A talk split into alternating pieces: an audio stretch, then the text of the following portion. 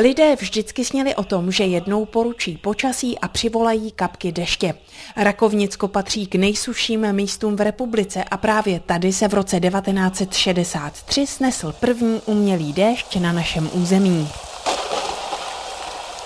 ta myšlenka poroučet větru dešti, nebo chcete-li lépe ovlivnit množství srážek, kde a kdy bude, dejme tomu, pršet, budou-li padat kroupy a podobně, určitě velmi lákavá. Všem příroda je mocná čarodějka.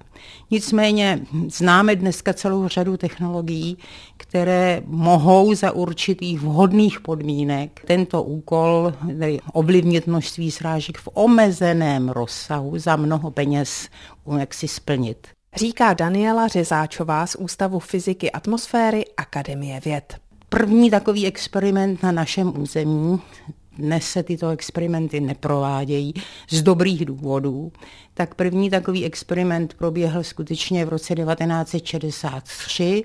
Ve spolupráci s naším ústavem byla provedena tedy umělá infekce oblaků konkrétně oblaku Cumulus congestus nad přehradní nádrží Klíčava. Tým inženýra Františka Pustiny k infikování mraků nejprve využil pozemní generátor a později se k oblakům zneslo i letadlo.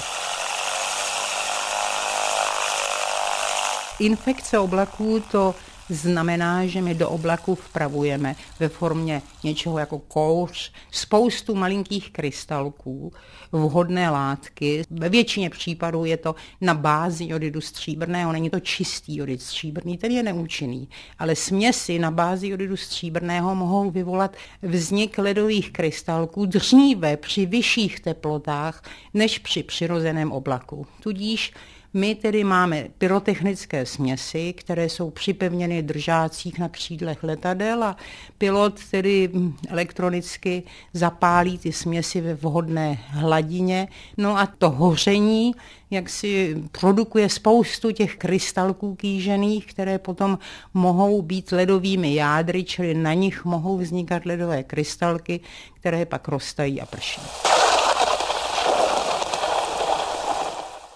Vydatnost umělých srážek na Rakovnicku byla do 5 mm a šlo o velkou událost. My ačkoliv podobné věci začaly a byly poprvé prezentovány už koncem 40. let, my dodnes nemáme žádnou jednoznačnou jistotu, že vždy za všech okolností při dané technologii dojde tedy k tomu výsledku, který my si přejeme. Že nedojde k rozpuštění oblaku, ale k zesílení oblaku.